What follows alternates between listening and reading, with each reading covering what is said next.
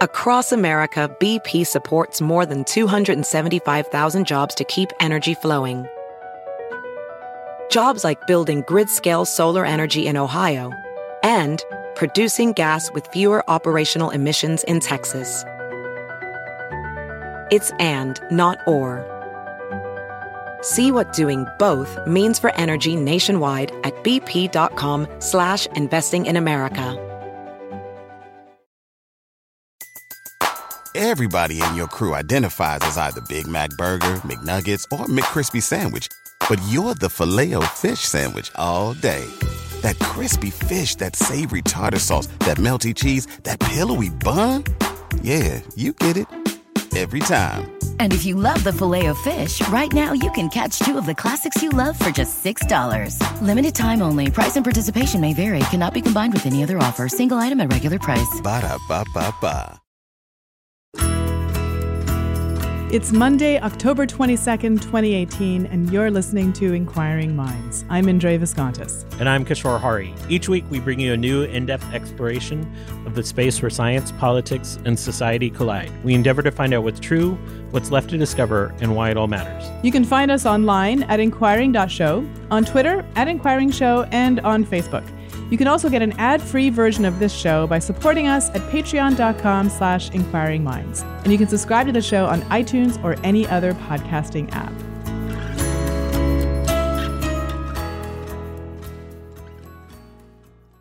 So, frequent listeners to our show will know that one of the topics that we love to cover are topics that scientists have long thought were settled, but all of a sudden are underturned. That's one of my favorite aspects of the scientific method, uh, is that we're constantly reevaluating what it is that we think we know when new data show up. To that end, we also like to highlight scientists whose work have has been kind of forgotten.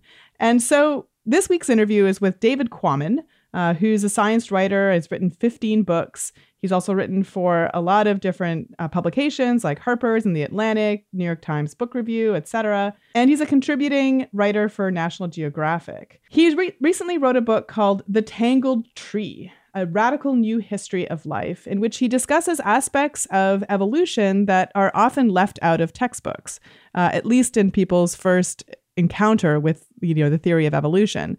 And mainly he focuses on the work of, uh, of, a, of a scientist named carl woese and horizontal gene transfer. So this idea that we can actually in a sense inherit traits i don't even know if inherit is the correct word uh, from other species instead of just from our ancestors.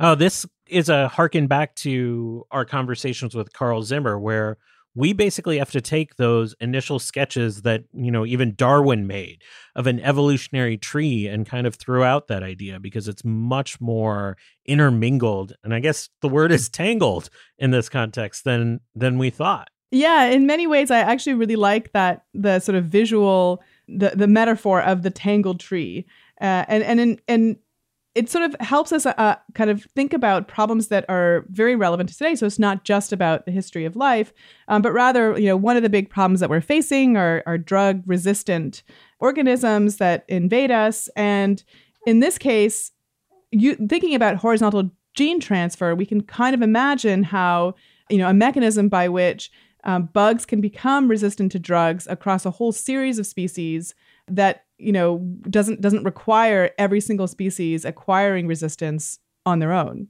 So let's take a short break and we'll be back with my interview with David Quammen. Today's episode is sponsored by Madison Reed. Madison Reed is a company that is revolutionizing the way people color their hair. For decades now, you've had two options outdated at home hair color or the time and expense of going to a salon. Amy Errett, the founder of Madison Reed, started the company because she believes that you deserve better than the status quo. Madison Reed is reinventing the way you color your hair by offering the quality of salon color, the convenience and affordability of at home hair color, and an ammonia free formula with ingredients you can feel good about. You'll look like you just came from the salon, but the reality is you just came from your living room. Experience beautiful multi-dimensional hair color made in Italy, delivered right to your door on schedule for under $25. And you can join the hundreds of thousands of people who have tried and loved Madison Reed at madison reed.com. Find your perfect shade there. Madison Reed would like to honor Inquiring Minds listeners with 10% off plus free shipping on your first color kit with promo code MINDS. That's madisonreed.com, promo code M I N D S. News Voice is a new app that's revolutionizing the way we read news. Shaped by its readers, it shows you different perspectives, so it's truly unbiased, open, and democratized. You get all news in one place. One thing that I really like about it is they actually highlight the kinds of biases that people who are writing the news have, so you know exactly where people's prejudices might come in. Download NewsVoice at newsvoice.com/minds. It's free, so get it now. David Quammen, welcome to Inquiring Minds. Thank you, Indre. Very good to be with you. One of our favorite things on this show is to unearth uh, scientists who have made amazing discoveries, but whose names we don't really know. And your book is actually chock full of people in the evolutionary biology space. Um, so I want to first talk about um, Molec- molecular evolutionary biology.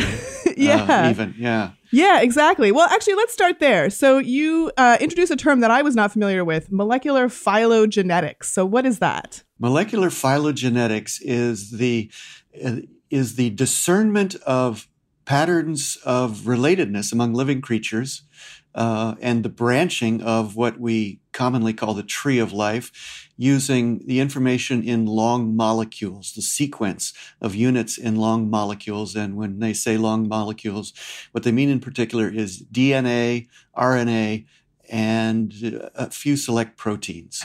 So that's those are the molecules of molecular phylogenetics. Phylogenetics discerns phylogenies, relatedness, patterns of of branching and divergence.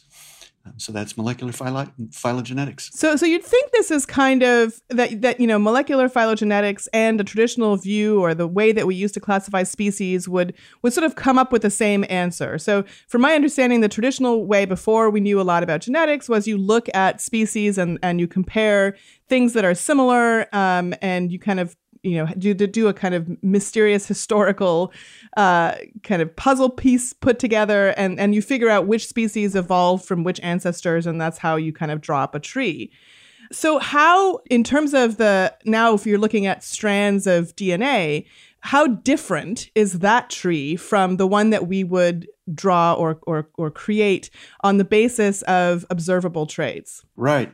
Well, the answer is very different. And you're right that the old fashioned way of doing classifying creatures and figuring out the, the patterns of life's history of evolving uh, and diverging uh, and creating biological diversity, the old fashioned way was essentially um, visual primarily, morphology, anatomy, looking at creatures, looking at them uh, with the naked eye or looking at them with microscopes or electron microscopes, and also to a certain extent biochemistry, physiology. How did they behave? And you got one series of answers about creatures using those methods, but then in the 1970s, uh, a very few scientists using primitive methods of genome sequencing started to do it using RNA and DNA.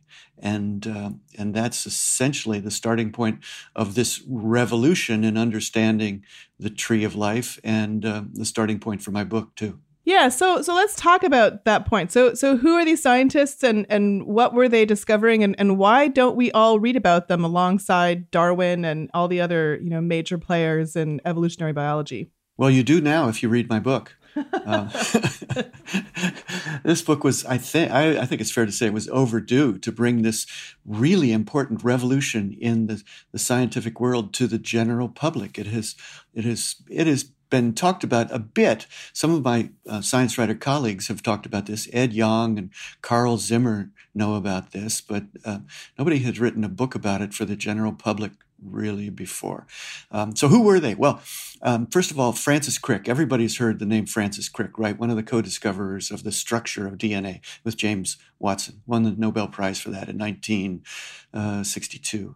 Uh, and Francis Crick, a little bit later in the 60s, made a passing comment that was a, a, suggestion. Actually, wait, no, it was in the late 50s, a passing comment um, that, oh, somebody eventually should do something that you might call protein taxonomy, which would be using proteins and the sequence of units in proteins as a record of evolutionary change and divergence. But Crick didn't follow up on that. The person who did most immediately and most consequentially was a man named Carl R. Woese, W O E S E, who I sometimes call the most important biologist of the 20th century that you've never heard of. Most people have never heard of him. But um, molecular biologists have certainly heard of him. He's a huge figure in molecular evolutionary biology. Uh, he appeared on the front page of the New York Times on November 3rd, 1977, above the fold. A picture of him and a story about his first really newsy discovery, which was the discovery of an entirely new kingdom of life that uh, was distinct from the other two major kingdoms, the other two major limbs on the tree of life. And that, uh, that group of creatures eventually became known as the Archaea. And we can talk about them, but that uh, he is the first, uh, far from the only, uh, uh, of the scientists who, who made this revolution. And uh, what was important about Woese were two things. First, his discovery of the archaea, but also equally, maybe even more important, was the methodology that he created for looking at a particular molecule, particular kind of molecule, and using that as the Rosetta Stone for the history of life on Earth. And when you look at that particular molecule, you get answers that are very different from the answers that you get with the naked eye or um, judging morphology through a microscope. So yeah, so let's talk about archaea and uh, its significance and and sort of how he made this discovery. Um, what makes, uh, I guess, microbes in the archaea uh, kingdom different from bacteria and, and viruses? Right. Well, they are microbes, and they look through a microscope very much like bacteria, and they had been taken for bacteria for as long as people had been looking at bacteria through microscopes. Let's set viruses aside because viruses are not, as you know, viruses are not cells. Viruses are these peculiar things. People argue about whether they're alive or not, and they're not even placed on the tree of life. Uh, in, in almost any of its depictions. But the two major limbs I referred to were essentially one limb was, was all bacteria, a kingdom known as the prokaryotes, and the other major limb was everything else. Um, known as eukaryotes, and um, that suggests that they're complex cells um, uh, containing cell nuclei and internal organs uh, such as such as mitochondria, the energy packaging organs within um, within complex cells. So you've got bacteria as the one major branch, uh, eukaryotes. Uh, meaning animals, plants, fungi, and everything else composed of complex cells with cell nuclei on the other branch. And uh, Woese um, started looking at the bacteria and sequencing fragments of their genome, essentially sequencing um, a, uh, I don't want to get too technical here, but he wasn't at first sequencing DNA, he was sequencing RNA.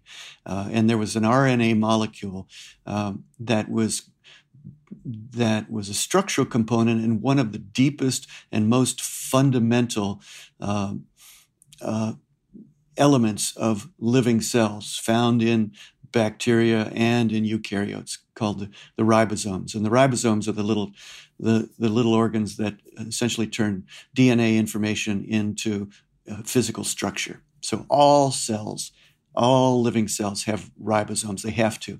So Woese decided, well, let's look at ribosomes. Let's look at one particular molecule, this RNA molecule that's part of the structure of ribosomes, and let's compare them.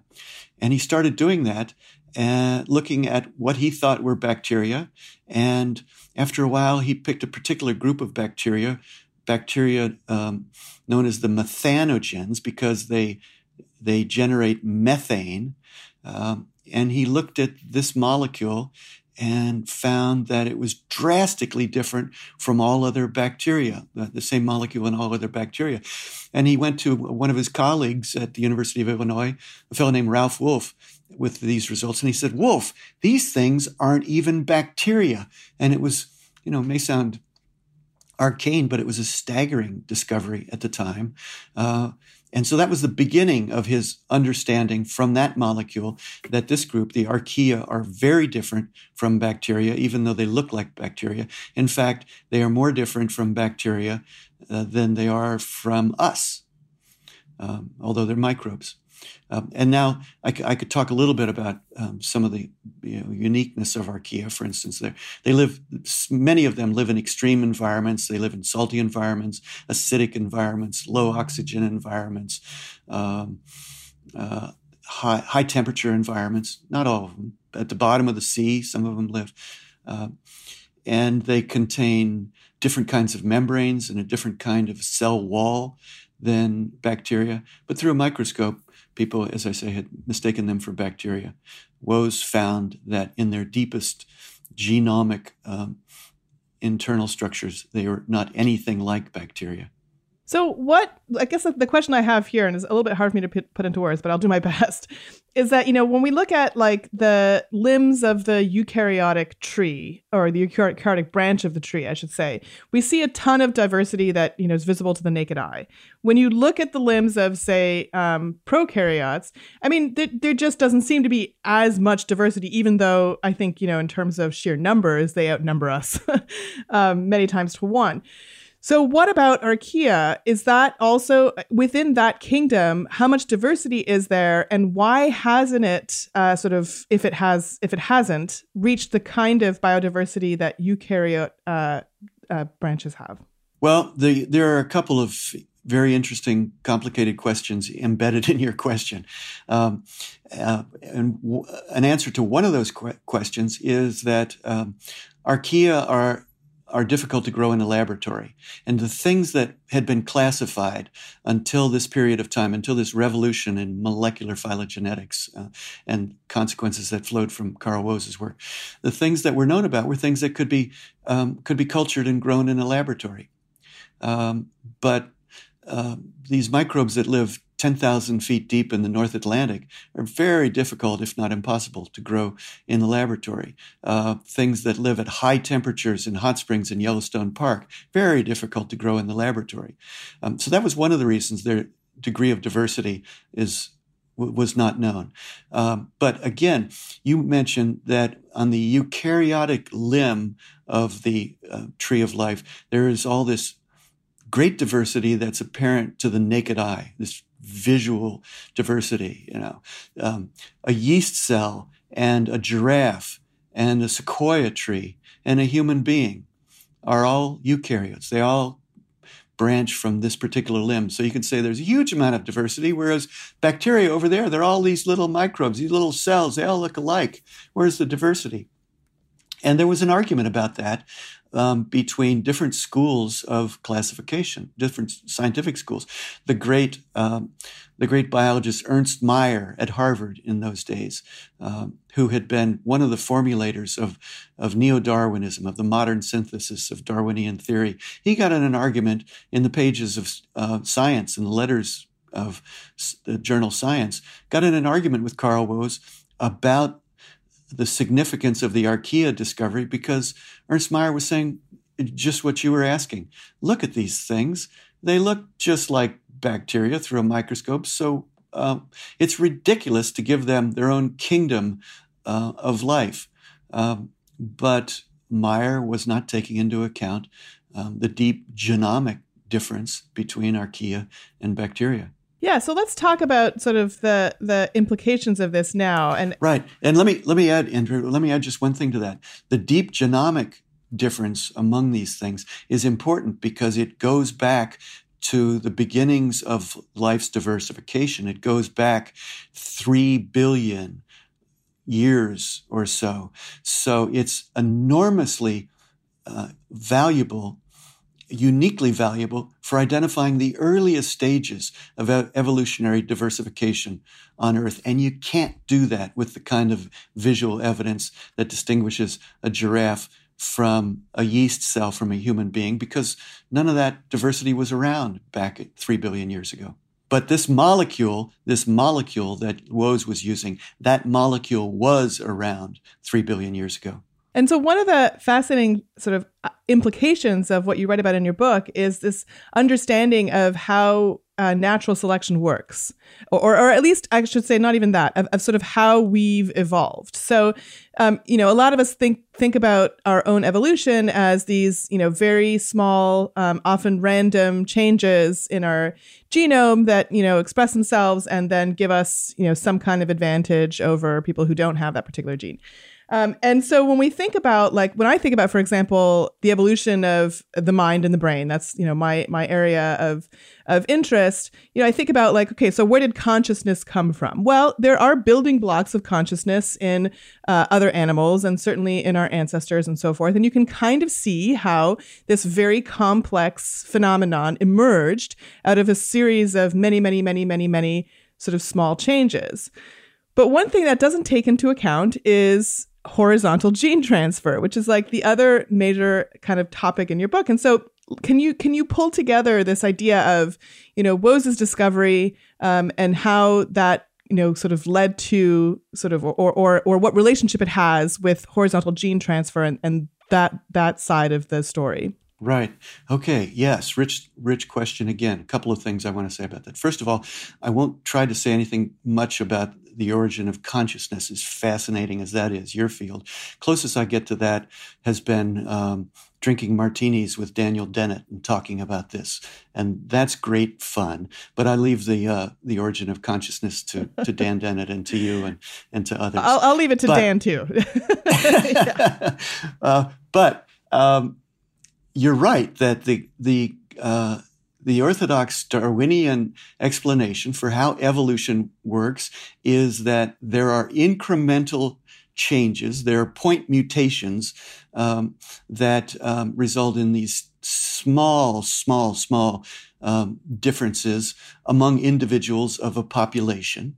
And then there is competition for resources, and then natural selection um, preserves those that are that happen to be in tiny ways better adapted to the current circumstances than others. And so over time, those, those tiny changes are preserved, the ones that are positive, and lineages change over time and species diverge and, and, and they adapt, right?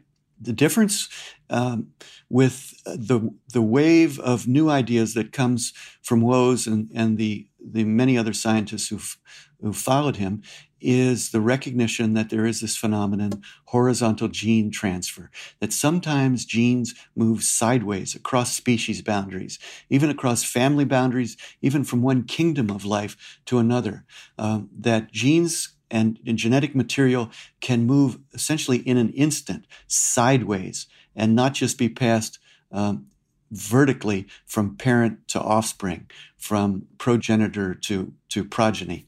Um, uh, genes moving sideways. Now, when I first read about that about six years ago, I said, wait a minute, that's impossible. What? Horizontal gene transfer? No, no, that, that can't be true. And the more I read, the deeper I got into this subject. And that's why I wrote the book. Um, but the difference is these new ideas certainly they don't overturn Darwin. Let's make that clear. Uh, none of these these these scientists are not saying, and I'm certainly not saying that that these new discoveries um, uh, prove that Darwin was wrong. Darwin was ro- not wrong any more than Isaac Newton was was wrong when Einstein came along with relativity theory and modified conventional dynamics. Uh, so horizontal gene transfer. What's significant is that it it represents a new understanding of the sources of variation.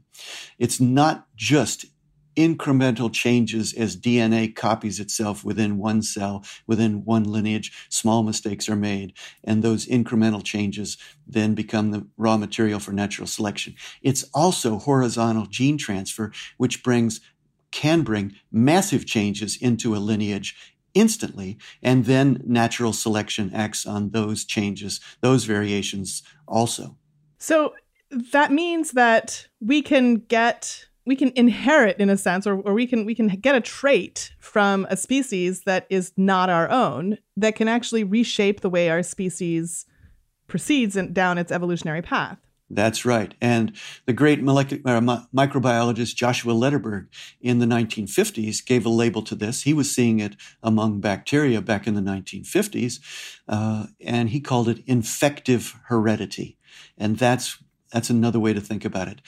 Instead of being passed down through reproduction, through sexual reproduction, or through uh, through asexual reproduction, uh, the way you know bacteria reproduce.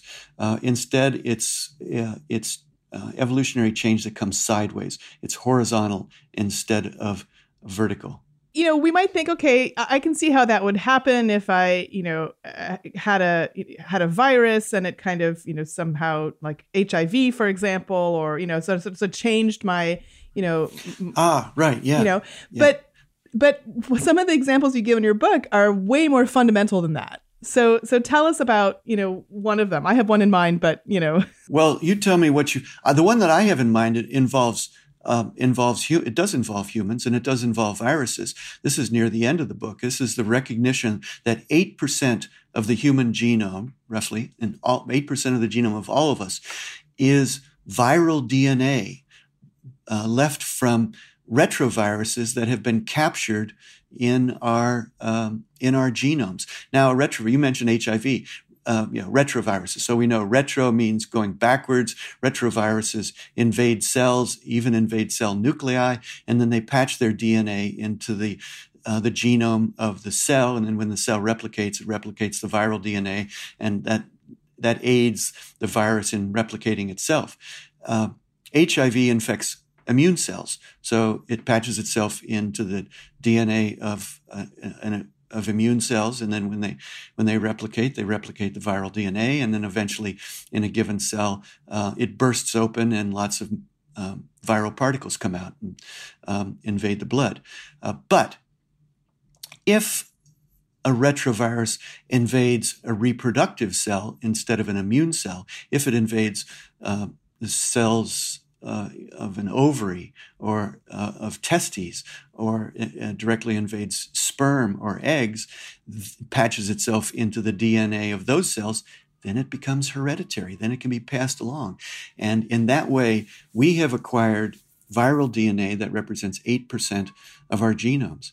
And much of that DNA is silent. It seems to be non functional, but some of it is still functioning genes, including one gene called syncytin 2, discovered by uh, a wonderful French scientist named Thierry Heidmann and his group in Paris, um, that is crucial in creating the membrane in mammals between the placenta and the fetus. So this is a, a viral gene, formerly an envelope gene, creating sort of a, an envelope around the viral capsule. And now instead of creating that gene, it has been repurposed, changed, adapted to creating a membrane between the placenta and the fetus. And without that membrane, uh, pregnancy in mammals, uh, including human mammals, is impossible. Yeah, so that's kind of amazing when you think about it. Um, that you know that that, but it's so fundamental to uh, you know the the genes of the species reproducing, right? I mean, this is like it, it seems like it's it's absolutely critical.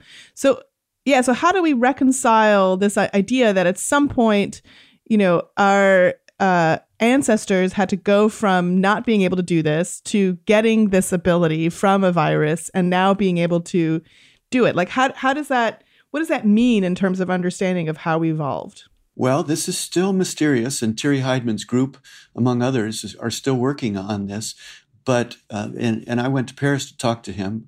Um, spent seven hours talking with him about this and him walking me through his work and and he was very clear in saying okay here's our understanding this is hypothetical some of it but this is what we're working toward to to test this hypothesis and that is that there are a number of different genes captured viral genes like this, like the syncytin 2. There's a syncytin 1, and there are other syncytins. Those are in humans. There are other syncytins in other mammals. They all resemble one another, but they're not necessarily the same gene. Those genes seem to have been successively acquired by different mammals over the last tens um, of millions of years in the course of mammal evolution as improvements on an originally captured viral gene that made possible the very fact of internal pregnancy, made possible m- the um, the existence of mammals. Uh, before mammals, as you know, um, birds and reptiles reproduced by laying eggs, uh, external um, reproduction. Uh, and they would seal the nutrients in an egg, then they would void it, the female would void it from her body, and, and then maybe incubate it or make sure it was incubated somehow. Uh, and then the egg would hatch. Um, uh, and that was partly, we can guess, because there was no ability to have internal pregnancy.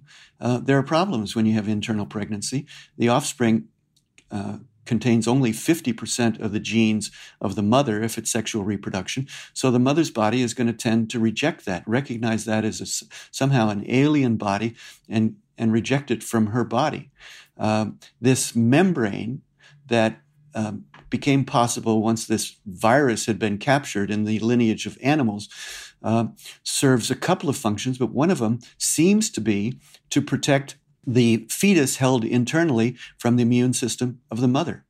Um, the, the same membrane also transports nutrients from the mother to the fetus and transports waste products from the fetus to the mother so she can void them out of her body it's kind of amazing to think about. It's quite amazing to think about, I, I would say. Um, in, in, particular, I happen to be at this moment 39 weeks pregnant, and I, I would be happy if my body rejected the baby and, and got it out. Uh, but uh, in due time, a few more days to go. Um, yeah, yeah. Well, congratulations. Oh, thanks. Um, so yeah, so that so that kind of gets us to this this um, kind of question then of of how this discovery how sort of the prevalence of horizontal gene transfer sort of translates into our understanding of um, you know how we evolved. But I, I kind of want to um, you know it's a, it's a large question to answer, so I'm going to kind of break it down a little bit and and talk about sort of so so you talk about how um, horizontal gene transfer at least you know seems to be responsible for 8% of our of our DNA if I'm understanding that number correctly. Is that an, an anomaly from in the human species? Is that true of all species that we know about? I mean, like what what kind of effect does horizontal gene transfer have um, in other species? And is there something about um, Homo sapiens sapiens that makes us, you know, th- do we have more or less of it than say other species? Well, the answer to your last question is no. There's probably nothing special about about Homo sapiens, um, modern uh, humans.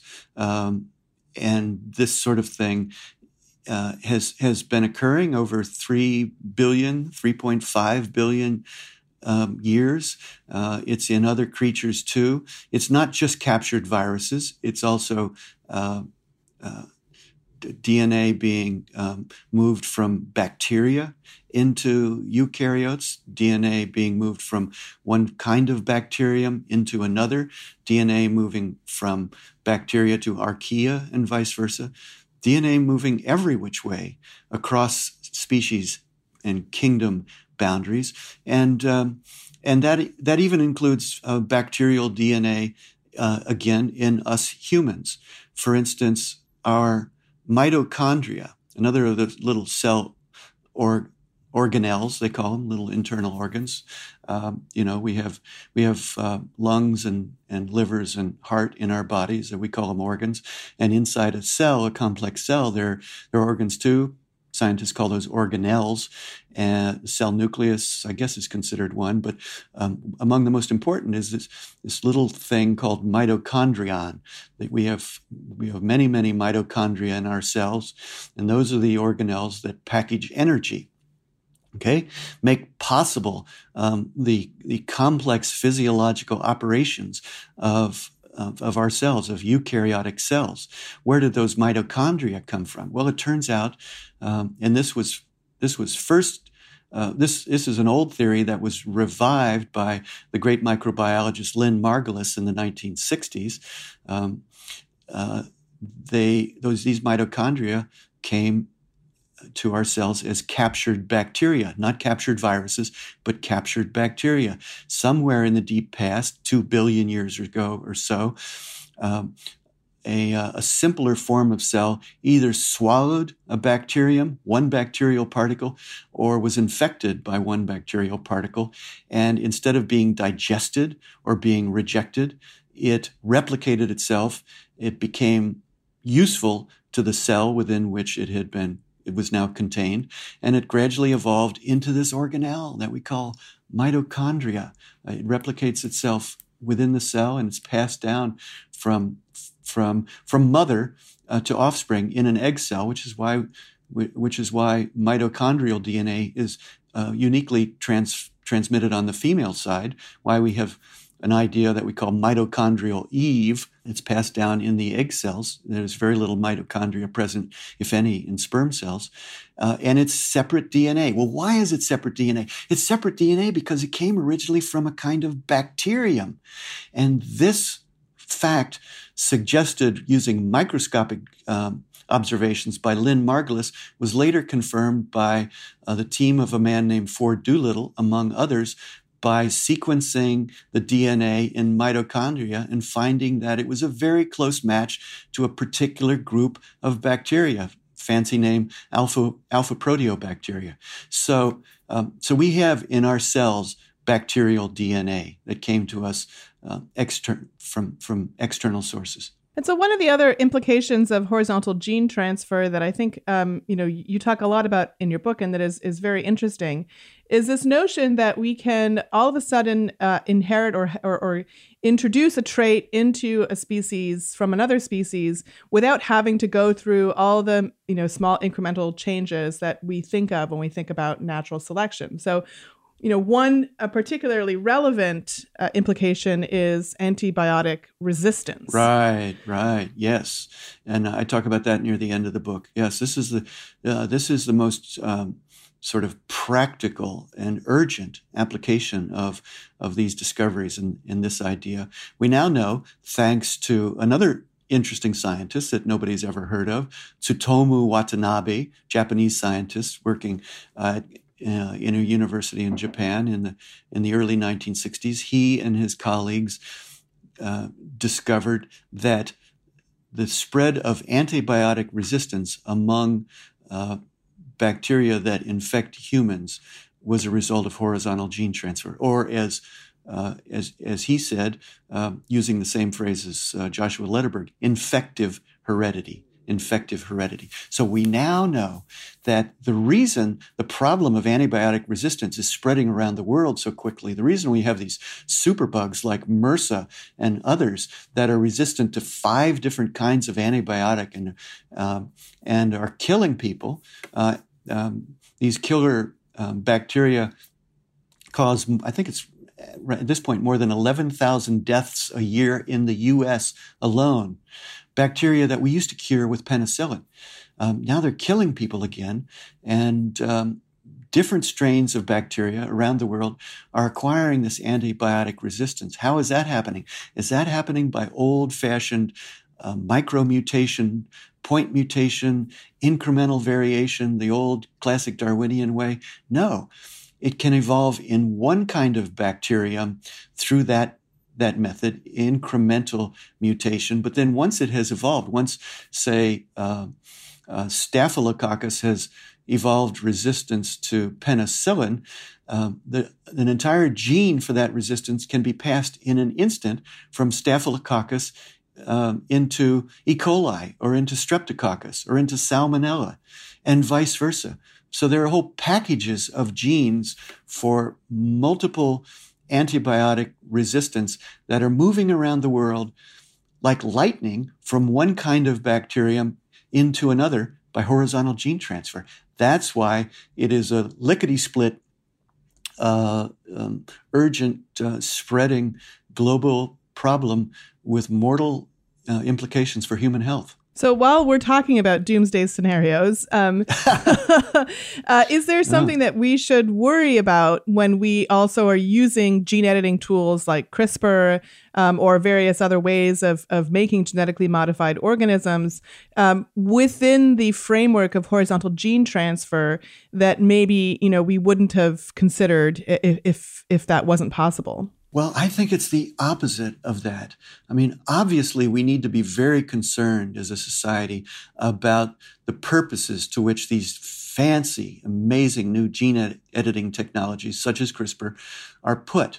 Uh, and that's a serious um, discussion that that has to include the general public as well as policy experts and scientists. You know, what are the limits? What are the appropriate limits to the gene editing that can be done using these fancy tools? But some people, some people are really uh, uh, uh, have have been opposing genetically modified organisms for a long time on the basis that well, it's just not natural. Moving genes from, from one species into another, moving a gene from a jellyfish into a tomato because it protects it from, from frost is, is a horrible and unacceptable thing to do. Why? Because it's unnatural. Well, what this story tells us is, um, yeah, we need to be concerned about what we do and what the consequences may be, but, uh, but people, it's not unnatural. It's been happening in the wild, in the natural world for, oh, three billion years. Well, I think that's a great place for me to remind our listeners uh, that David's book, The Tangled Tree A Radical New History of Life, is now available at booksellers everywhere. David, thank you so much for being on Inquiring Minds. Thank you, Indre, for having me. Really enjoyed talking with you. As much as this book is about you know, rethinking elements of our quote unquote evolutionary tree and ascribing much more to bacteria and how horizontal gene transfer works and all of these other components that make it tangled, as David says. You know, of my, part of my read is that he's trying to put Carl in historical context, especially since, you know, Carl passed away in, in 2013 and say, hey, this this person had a massive contribution to the history of science and and it hasn't been written that way yet yeah, and I think that you know there this kind of like speaks to the way that sometimes the work of certain scientists doesn't get the kind of attention that it needs, in part because of the personality of that scientist. Uh, and you know, and from from what sort of you know it, it sounds like the the kind of the ways in which that their their work is being publicized does have you know is influenced by how much time they spend you know knocking on doors and telling people about it. But also i think that you know that we have a, a resurgence of, of interest in this kind of work because of new gene editing tools like crispr. Uh, and you know this this idea that you know we can we can create new lines uh, of genes and, and and change genes much more rapidly uh, and that that at, in, fact uh, evolution has been doing this, or natural selection has been doing this for us uh, in ways that maybe we take for granted. Yeah, and I think you point to something important here. Like this science is really fast moving. Like horizontal gene transfer is not something we would have talked about 20, 30 years ago, even amongst some of the leading scientists in the world. And now it's sort of just commonplace. It, you know, in some ways, it's sort of like crossed that sort of cultural barrier. And so maybe 10 years from now, we're going to be talking about different systems in place altogether because when we talk about that percentage of our genome that seems like quote unquote junk DNA, that 8% that isn't really human, I, I could imagine that our explanations for how that got there and what that is is going to evolve pretty rapidly over the next 20 years. Yeah, you know, it's just it's so hard to sort of predict what the world is going to be like. And, you know, kind of harkening back, just, just thinking um, today about, for completely other random reasons, uh, about sort of the rise of um, importance of, of sort of Chinese uh, uh, scientific and technology innovations. Uh, you know, I just, it's, it's just so hard to predict what our kind of tools and, and what the world is going to look like a couple decades from now. So I think it's important to sort of bring some of these scientists who have made major contributions uh, into the light so that we don't, you know, we don't, we don't, A, we're not, we're not, you know, redoing work that's already been done, but also that we make sure that we have a pretty thorough understanding of the systems that we're working on. So that's it for another episode. I want to thank you for joining us for this installment of Inquiring Minds, and we'd like to thank our supporters on our Patreon campaign, especially David Noel, Charles Blyle, Clark Lindgren, Michael Galgul, Stefan Meyer Awald, Kyle Raihala, Joel, Jonathan Worsley, Yushi Lin, Eric Clark, Jordan Millar, Herring Chang, and Sean Johnson. You can visit our website at inquiring.show, and you can support us at patreon.com slash inquiringminds, where you can get an ad-free version of this show. Find us on Twitter at Inquiring Show and Facebook, and send us comments, feedback, future guest ideas, or anything else you'd like to contact at inquiring.show. Inquiring Minds is produced by Adam Isaac. Our music is provided by award winning producer Rian Gian. And we're your hosts. I'm Indre Viskontas, and you can find me on Twitter at Indre Vis. And I'm Kishore Hari at Science Quiche. See you next week.